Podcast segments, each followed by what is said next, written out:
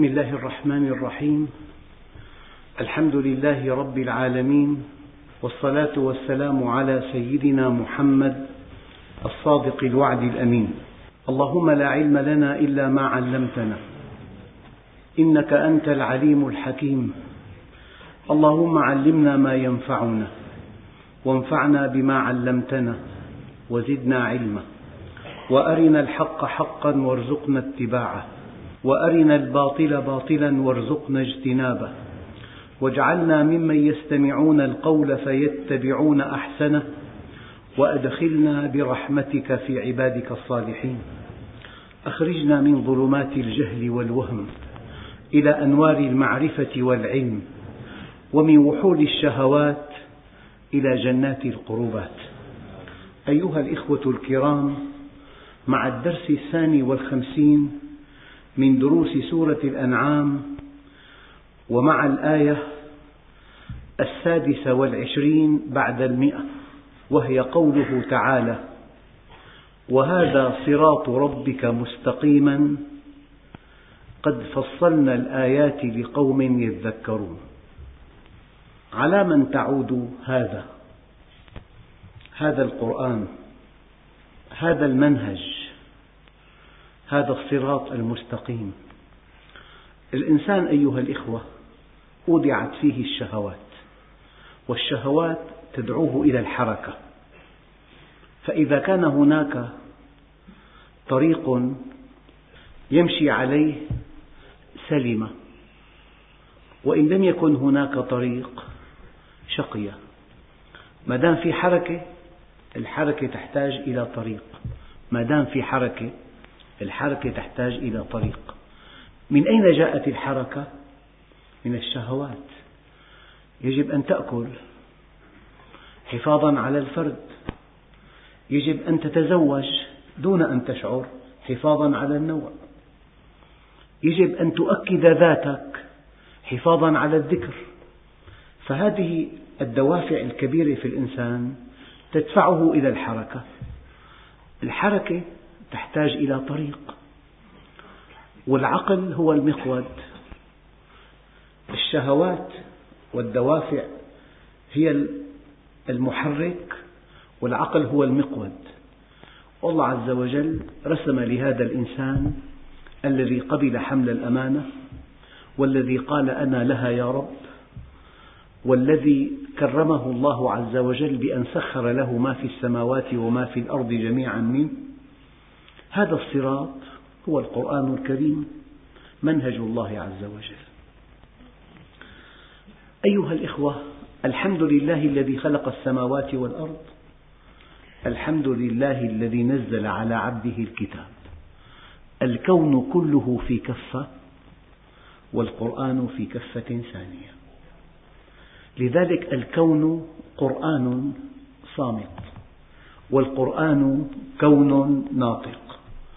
والنبي عليه الصلاة والسلام قرآن يمشي.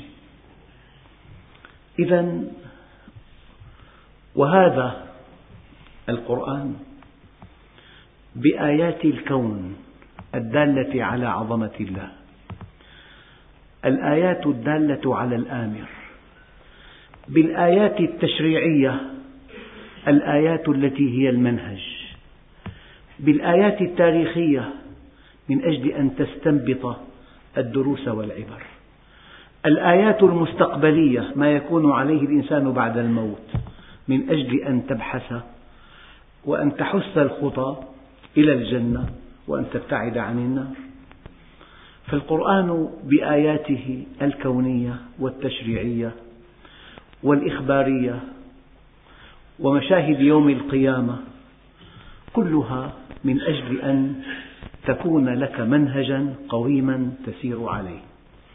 أخواننا الكرام لا معنى لوجود الإنسان من دون منهج يسير عليه. والمثل الذي يوضح هذه الحقيقة أن آلة غالية جدا نفعها عظيم جدا آليتها معقدة جدا. لو اشتريتها ودفعت ثمنها مبلغا فلكيا. ولم ترسل لك الشركة معها تعليمات التشغيل والصيانة. ما الذي يحصل؟ إن حركتها واستعملتها من دون تعليمات الصانع أفسدتها وخسرت ثمنها. وإن خفت عليها فلم تستخدمها جمدت ثمنها. أليست هذه التعليمات على أنها كتيب صغير أثمن من الآلة وأخطر منها. هذا المعنى أشار إليه القرآن الكريم حينما قال الرحمن علم القرآن خلق الإنسان علمه البيان. أيعقل أن يعلم الإنسان القرآن قبل أن يخلق؟ الرحمن علم القرآن خلق الإنسان. العلماء قالوا هذا الترتيب ليس زمنيا بل هو ترتيب رتبي. بمعنى أن وجود الإنسان لا معنى له من دون منهج يسير عليه. ما الذي ترونه في العالم اليوم؟ قتل تمثيل نهب سرقة سيطرة عدوان تفسخ أخلاقي انحلال. هذه حركة بدافع الشهوات من دون منهج إلهي. الذي ترونه وتسمعونه كل يوم ما يجري في العالم من سقوط من ظلم من قهر من تدمير من انحراف من انحلال. هي حركة من دون منهج. لذلك ما من مخلوق في الكون يوصف بالفساد إلا المخلوق الذي أودع الله فيه الشهوات ومنحه حرية الاختيار وأعطاه ميزانا والسماء رفعها ووضع الميزان وأنزل على أنبيائه كتبا فتحرك بدافع شهواته من دون منهج الله عز وجل. لذلك قال تعالى ومن أضل ممن اتبع هواه بغير هدى من الله. المعنى المخالف أن الذي يتبع هواه وفق هدى الله عز وجل لا شيء عليه. يعني الإسلام دين الحياة الإسلام دين الفطرة الإسلام دين الواقع الإسلام من أجل أن تحيا حياة مفعمة بالسلامة والسعادة. من أجل أن تسعد الإسلام منهج الخالق إلى جنته. لذلك هذا القرآن بما فيه من آيات كونية وهي ألف وثلاثمائة آية تعرف بالله عز وجل وما فيه من آيات تشريعية ومن آيات تعاملية ومن آيات تعبدية. ومن ذكر أخبار الأمم والشعوب السابقة ومن نقل مشاهد يوم القيامة. هذا القرآن هذا المنهج بكلياته وبتفاصيله التي جاءت بها السنة المطهرة. يعلمهم الكتاب والحكمة. الحكمة شرح النبي عليه الصلاة والسلام لما في القرآن. هذا القرآن بكلياته التشريعية والتعريفية وتفصيلاته النبوية تحت كلمة وهذا صراط ربك مستقيما.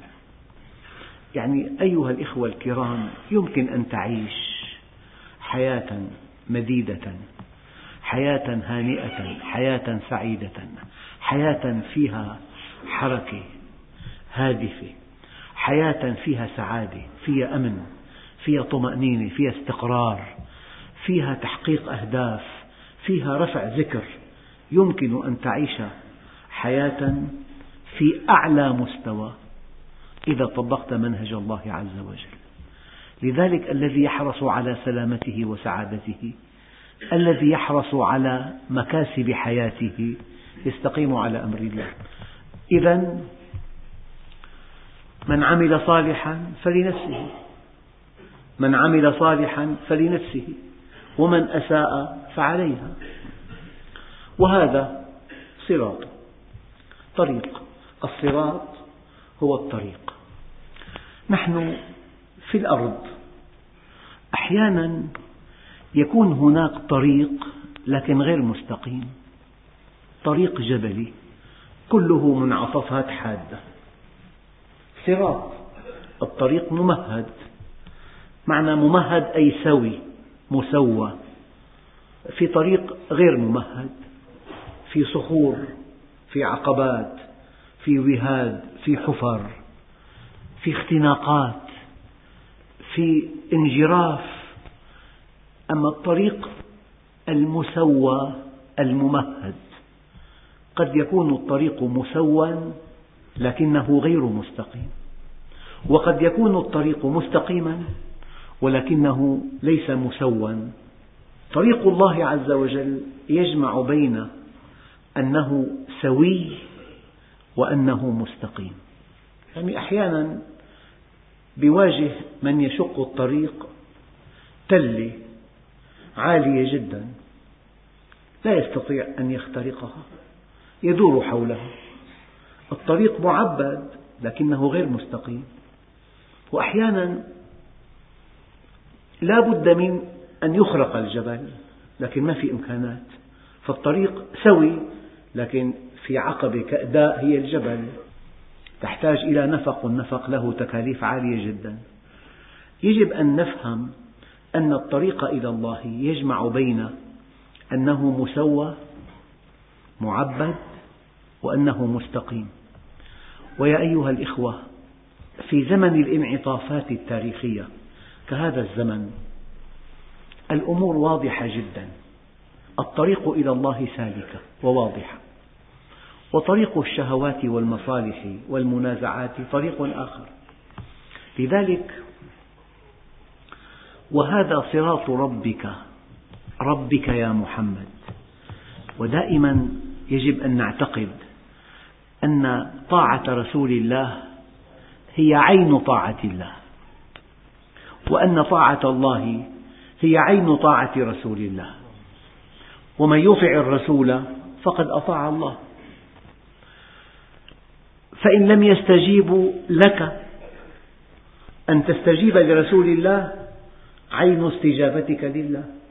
وأن تستجيب لله بالتأكيد هي استجابة لرسول الله. والله ورسوله أحق أن يرضوه بضمير الغائب. يعني إرضاء رسول الله عين إرضاء الله وإرضاء الله عين إرضاء رسول الله. وهذا صراط ربك. يعني نسب الصراط إلى رسول الله. لأن النبي صلى الله عليه وسلم قد عصمه الله. من أن يخطئ في أقواله وفي أفعاله وفي إقراره. لأن الله سبحانه وتعالى عصم نبيه من أن يقول غير الحق وما ينطق عن الهوى إن هو إلا وحي يوحى. لذلك النبي عليه الصلاة والسلام معصوم. لأنه معصوم الله عز وجل أمرنا أن نأخذ ما آتانا وأن ننتهي عما عنه نهانا. وما آتاكم الرسول فخذوه وما نهاكم عنه فانتهوا. وهذا صراط ربك. كما تعلمون أيها الإخوة أن الخط المستقيم أقصر خط بين نقطتين وأنه بين نقطتين لا يمرر إلا خط مستقيم واحد. ولو رسمت ألف مستقيم بين نقطتين لجاءت كلها منطبقة على بعضها بعضا. يعني بين نقطتين ليس هناك إلا خط مستقيم واحد فقط. أما الخطوط المنحنية والمتعرجة لا تعد ولا تحصى. لذلك الباطل متعدد. جاء الباطل جمعا وجاءت الاستقامة على أمر الله مفردة. وأن هذا صراط ربك مستقيما. الخط مستقيم واحد. أما السبل ولا تتبعوا السبل فتفرق بكم عن سبيله. السبل المنحنية جاءت جمعا. يخرجه من الظلمات جمع إلى النور مفرد. قد يقول قائل لم لم يقل الله عز وجل؟ يخرجه من الظلمات إلى الأنوار. أو من الظلمة إلى النور. الحق واحد لا يتعدد. الحق واحد لا يتعدد. أما الباطل لا يعد ولا يحصى. في مليار باطل. مليار باطل اعتقادي. مليار باطل سلوكي. مليار باطل عدواني. في عدوان على الأراضي. في عدوان على الذات. في عدوان على الممتلكات. في عدوان على الثروات. مليار باطل. لكن الحق واحد وأن هذا صراطي مستقيما فاتبعوه ولا تتبعوا السبل فتفرق بكم عن سبيله. بالمناسبة يمكن في عمر معتدل أن تستوعب الحق.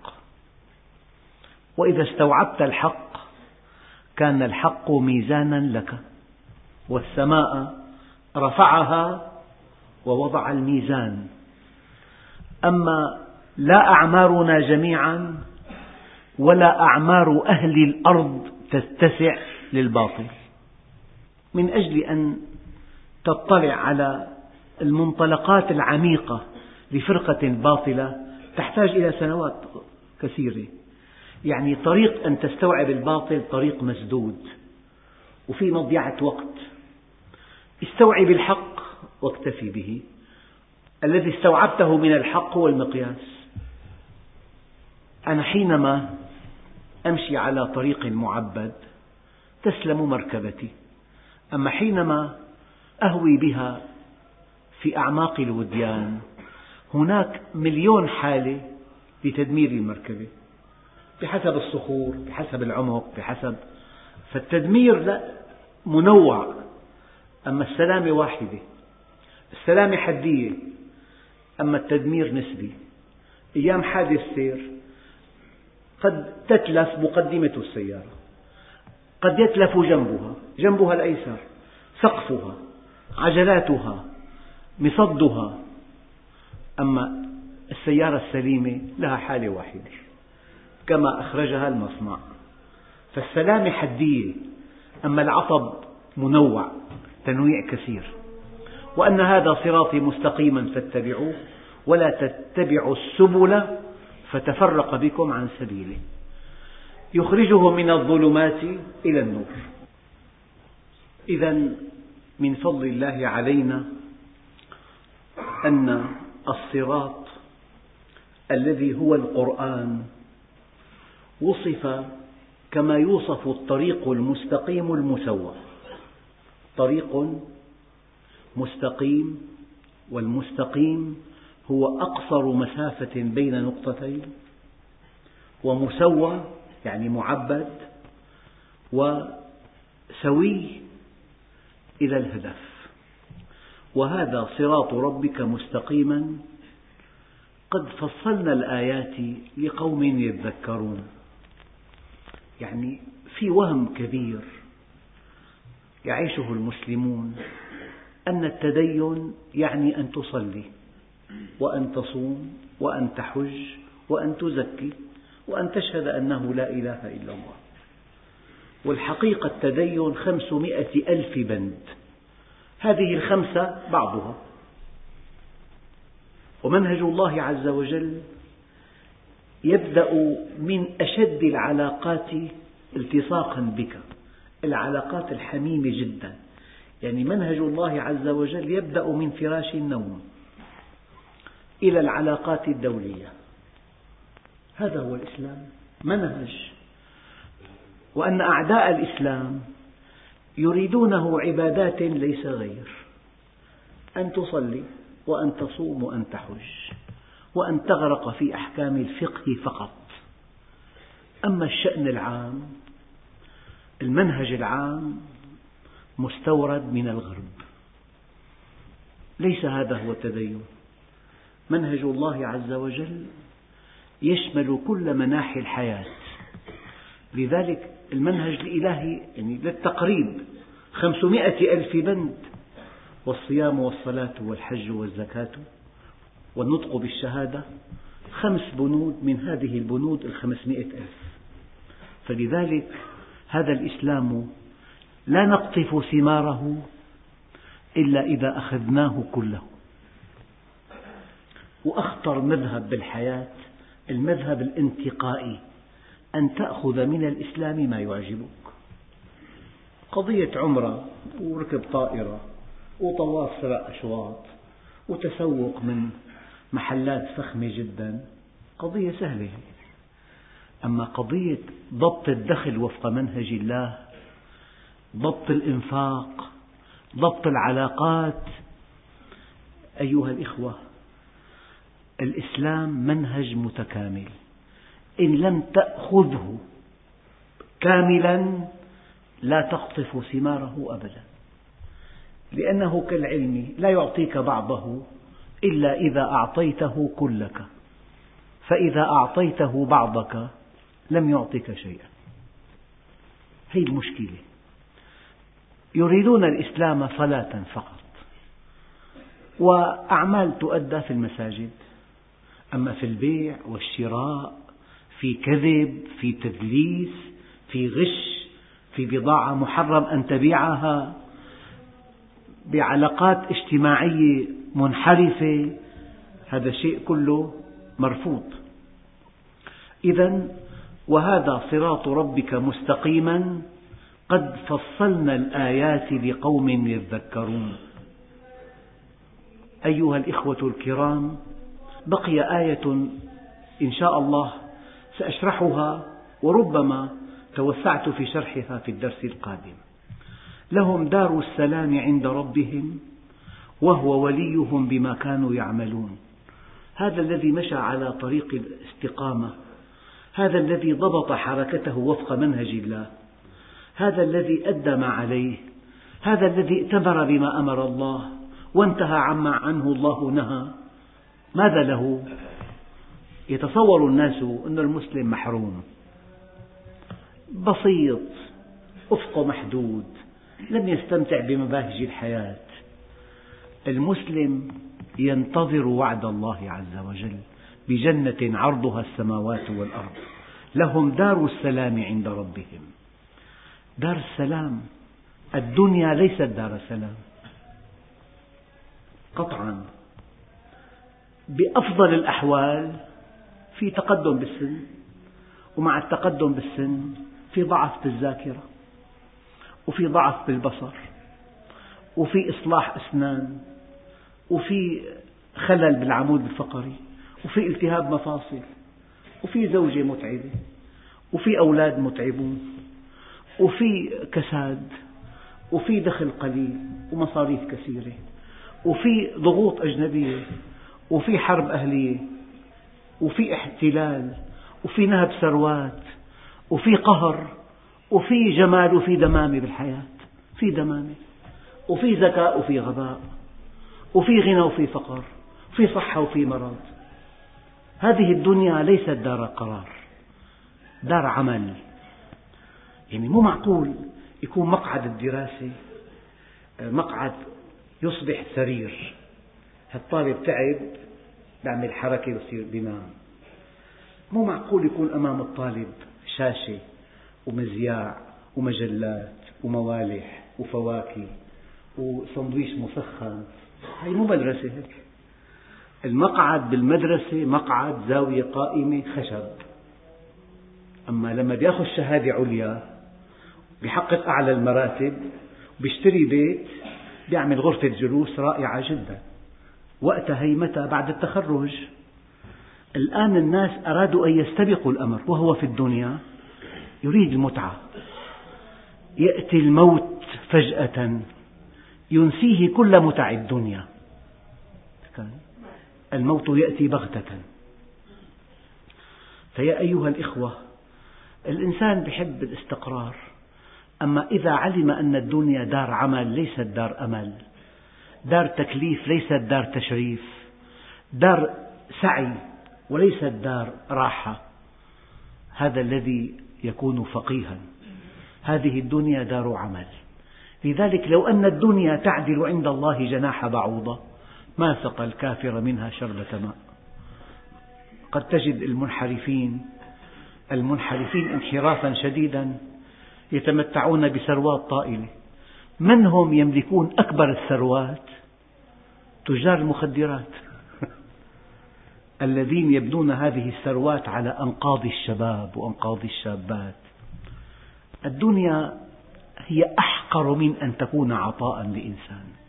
أو عقابا لإنسان. رب أشعث أغبر ذي طمرين مدفوع بالأبواب لو أقسم على الله لأبره. إذا الدنيا دار عمل. فأنت في الدنيا تحتاج إلى ما يقيم صلاحك. مأوى زوجة دخل. هذا أقصى ما في الدنيا. إذا أصبح أحدكم آمنا في سربه معافى في جسمه عنده قوت يومه. فكأنما ملك الدنيا بحذافيرها. هذه الدنيا. لذلك يتنافسون عليها. ثم يأتي الموت بغتة. فالذي جمعوه في عمر مديد يخسرونه في ثانية واحدة. توفي رجل أقام في بلد نفطي خمسا وثلاثين عاما لم يؤدي فرض صلاة وأقام في بلد الحرمين لم يعتمر ولم يحج. ولم يصلي وهو في قضاء إجازة في تركيا وافته المنية في الفندق عن خمسة وخمسين سنة ترك أربعة آلاف مليون. جمعها كل يوم بجهد بضبط خسرها في ثانية واحدة. هذه الدنيا. الموت يأتي بغتة والقبر صندوق العمل. فيا أيها الإخوة من الخطورة بمكان أن تعرف حقيقة الحياة الدنيا. يجب أن تعرف حقيقة الكون وحقيقة الحياة الدنيا وحقيقة الإنسان. هي دار عمل. لذلك العبرة أن تكون معافى في جسمك. لك مأوى تؤوي إليه. عندك قوت يومك. ولذلك ملك سأل وزيره من الملك. قال له أنت قال له لا؟ الملك رجل. لا نعرفه ولا يعرفنا. له بيت يؤويه وزوجة ترضيه ورزق يكفيه. إنه إن عرفنا جهد في استرضائنا وإن عرفناه جهدنا في إحراجه. لذلك حينما تضع يدك على حقيقة الدنيا تكون أسعد الناس بها. وقد ورد في الأثر إن أسعد الناس في الدنيا أرغبهم عنها وأشقاهم فيها أرغبهم فيها. وعزتي وجلالي. خلقت لك ما في السماوات والأرض ولم أعي بخلقهن. أفيعيني رغيف أسوقه لك كل حين. لي عليك فريضة ولك علي رزق. فإذا خالفتني في فريضتي لم أخالفك في رزقك. وعزتي وجلالي إن لم ترض بما قسمته لك فلأسلطن عليك الدنيا. ترقض فيها رقض الوحش في البرية. ثم لا ينالك منها إلا ما قسمته لك ولا أبالي وكنت عندي مذموما. أنت تريد وأنا أريد فإذا سلمت لي فيما أريد كفيتك ما تريد. وإن لم تسلم لي فيما أريد أتعبتك فيما تريد ثم لا يكون إلا ما أريد. لذلك أسعد الناس في الدنيا أرغبهم عنها. مطلوب أن تتزوج. يكون لك عمل يكون لك دخل لك أولاد. هذا كله مطلوب من دون إسراف ولا مخيلة. وكلوا واشربوا ولا تسرفوا. لك هدف كبير. أنت حينما تحقق هدفك تسمو عند الله وعند الناس. إذا هذا الذي طبق منهج الله. هذا الذي ائتمر بما أمر الله. وانتهى عما عنه الله نهى وزجر. ماذا له عند الله؟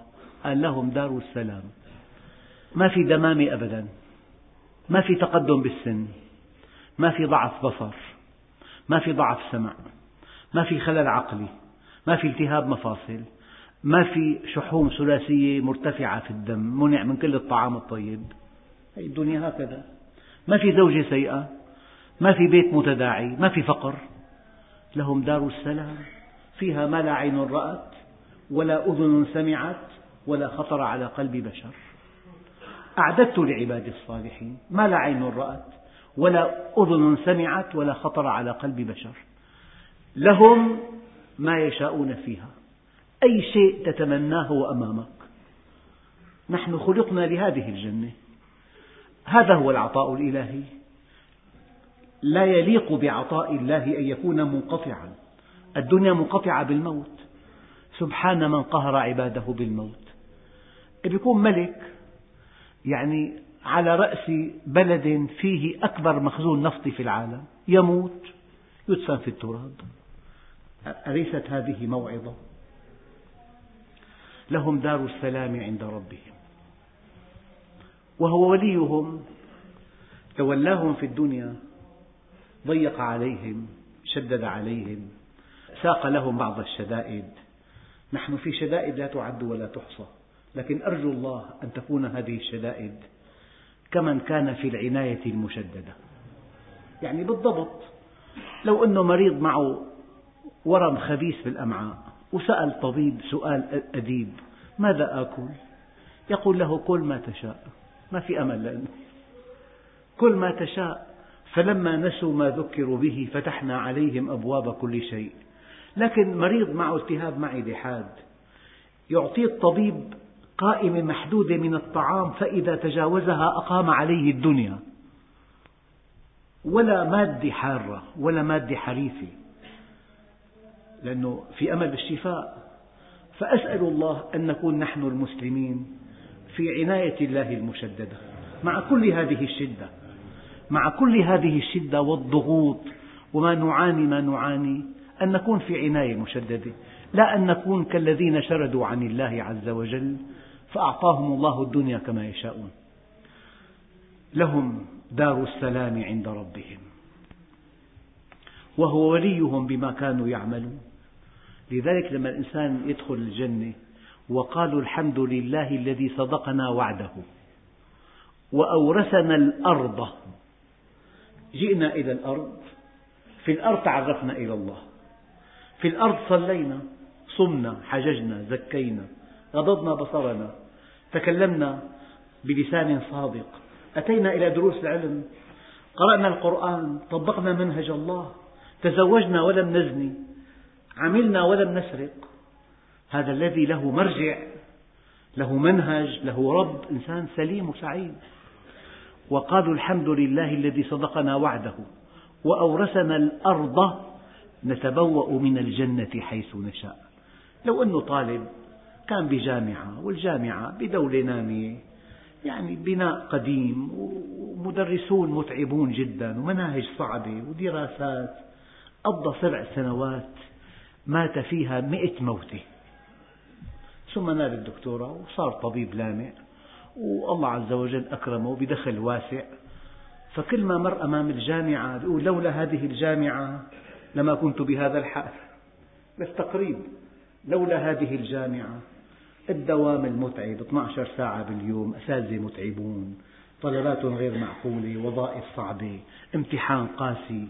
لولا هذا هذا البناء وهذه الجامعة التي أمضيت فيها سبع سنوات ما كنت بهذا الحال. وقالوا الحمد لله الذي صدقنا وعده وأورثنا الأرض. كنا في الدنيا وعرفنا ربنا في الدنيا. نتبوأ الآن من الجنة حيث نشاء فنعم أجر العاملين. لذلك الإنسان إذا رأى مكانه في الجنة عندما يأتيه ملك الموت يقول لم أر شرا قط. وكربتاه يا أبت قال لا كرب على أبيك بعد اليوم غدا نلقى الأحبة محمدا وصحبة. كل بطولة المؤمن أن يكون الموت عنده عرسا. لا أن يكون أكبر مصيبة. أخواننا الكرام أهل الدنيا قبل الموت إذا في قضية بالقلب بينهار انهيار كلي. كل دنيا وكل ماله انتهى. أليس كذلك؟ الذين يملكون المليارات أي شعور أنه في بقلبه شيء في تسرع بالنبض ينخلع قلبه خوفا. لماذا؟ لأنه هذا مؤشر المغادرة. أما المؤمن قال تعالى أفمن وعدناه وعدا حسنا فهو لاقيه. كمن متعناه متاع الحياة الدنيا ثم هو يوم القيامة من المحضرين.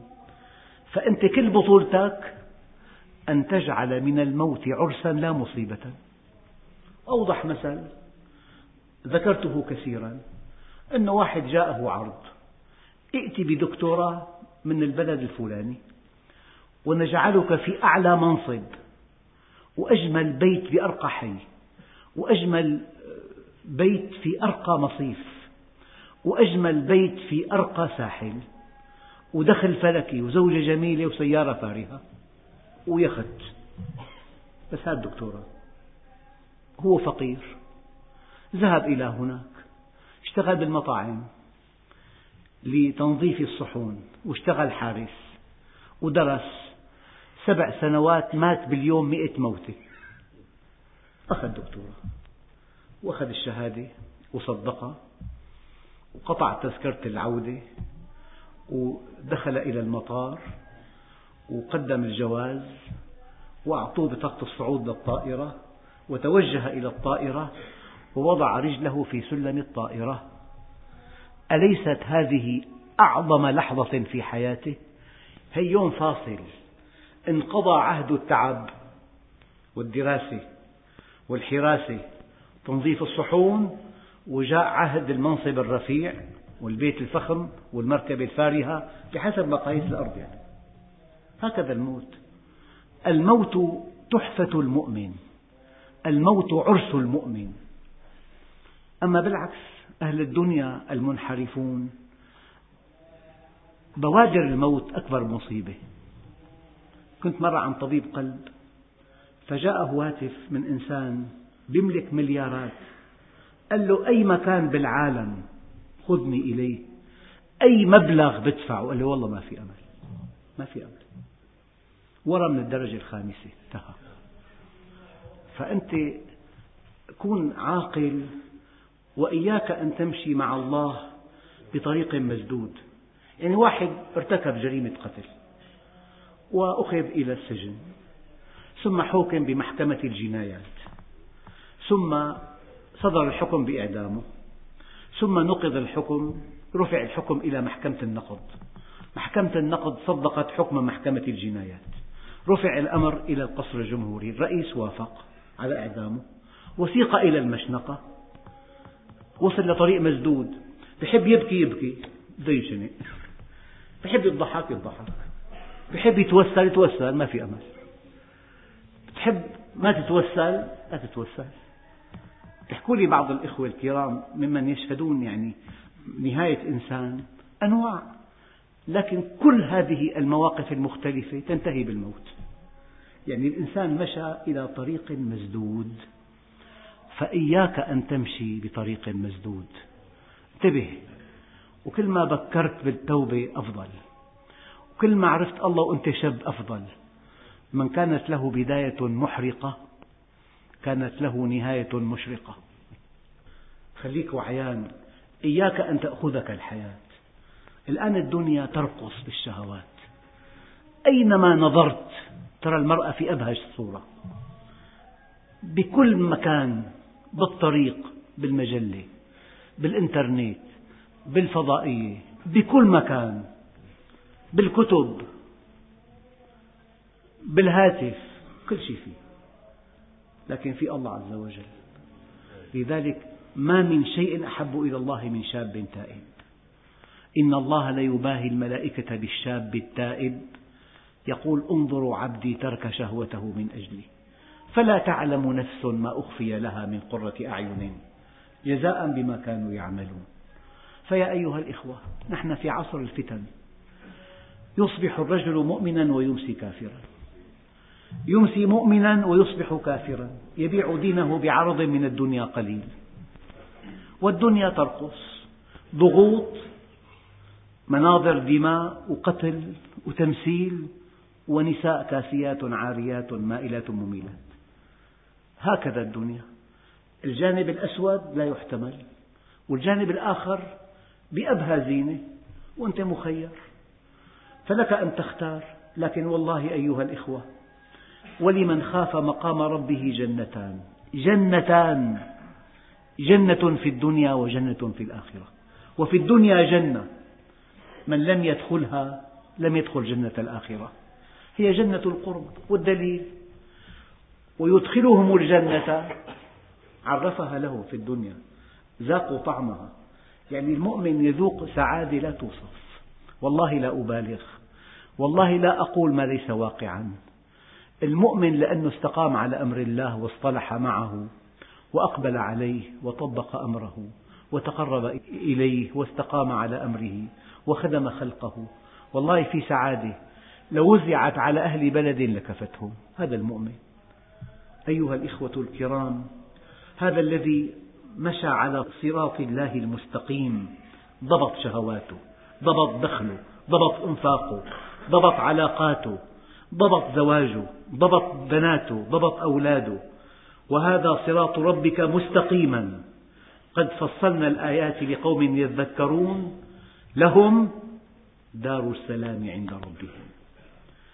كل متاعب الدنيا تنتهي. الدنيا كلها متاعب. يعني دخل جيد الزوجة سيئة. هلا الزوجة جيدة دخل ما في. دخل وزوجة ممتازان أولاد سيئين. أولاد جيدين في مرض. ما في إنسان ناجي. كل واحد عنده نقطة ضعف. لأن الله من محبته لنا ما أرادنا أن نركن إلى الدنيا. يعني دائما الإنسان ما في شيء بالدنيا تمام. لذلك إن هذه الدنيا دار التواء لا دار استواء ومنزل ترح لا منزل فرح. فمن عرفها لم يفرح لرخاء ولم يحزن لشقاء. قد جعلها الله دار بلوى وجعل الآخرة دار عقبة فجعل بلاء الدنيا لعطاء الآخرة سببا وجعل عطاء الآخرة من بلوى الدنيا عوضا. فيأخذ ليعطي ويبتلي ليجزي.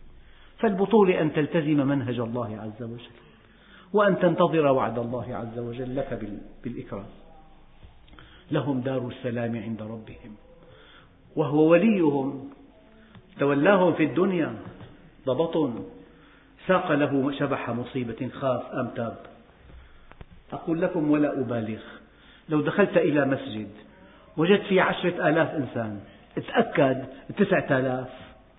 الله عز وجل طبق عليهم معالجة حكيمة جدا فساقهم إليه. إنسان بيجي بالمرض أيام. أيام بيجي بالفقر. أيام بيجي بالشدة. أيام بيجي بالإكرام. الله يعرف كل إنسان أين مفتاحه. فالله عز وجل كل ميسر لما خلق له خلق للجنة. هذا قد يكون الطريق إلى الجنة أساسه خوف بخوفه. هذا الطريق إلى الجنة أساسه مرض. الإنسان أيام يتألق بعد المرض تألق غير طبيعي.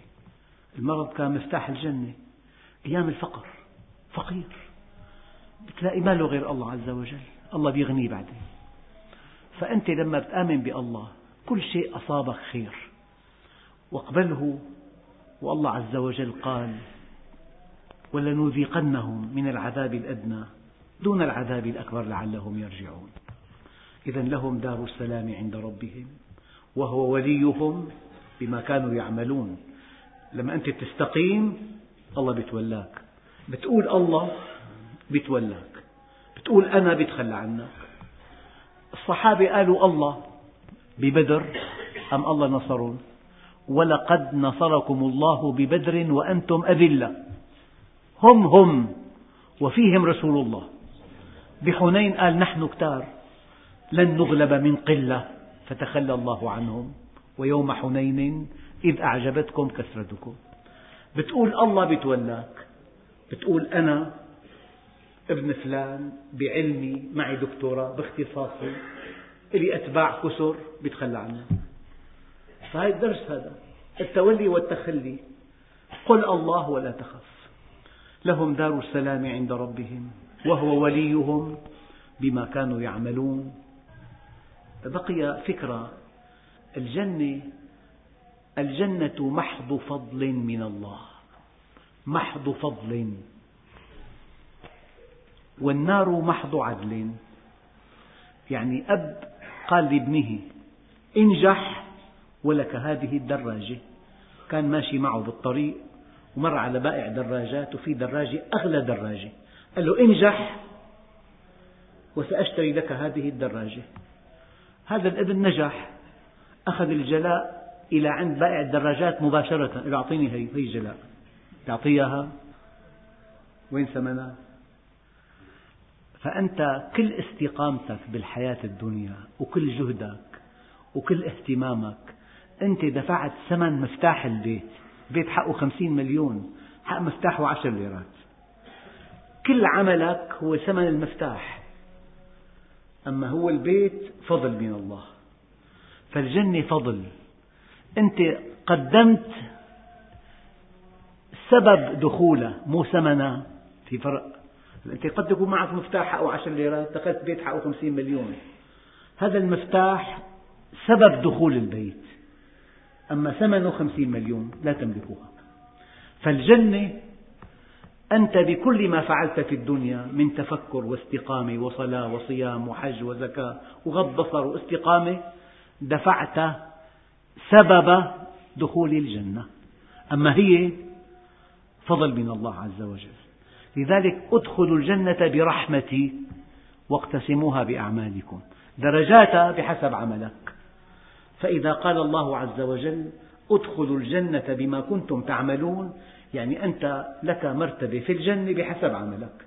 أما أصل دخولها فضل من الله. أنت لم تدفع ثمنها. دفعت ثمن سببها. سببها. كل أعمالنا في الدنيا هي سبب دخول الجنة. ولكن الجنة فضل من الله عز وجل. العلماء قالوا الجنة محض فضل والنار محض عدل. يؤكد هذا قول النبي عليه الصلاة والسلام لا يدخل أحدكم الجنة بعمله. قالوا ولا أنت؟ قال ولا أنا. إلا أن يتغمدني الله برحمته. يعني عملك ما بيساوي ثمن الجنة أما بيساوي ثمن مفتاح الجنة. واضح تمام؟ والحمد لله رب العالمين.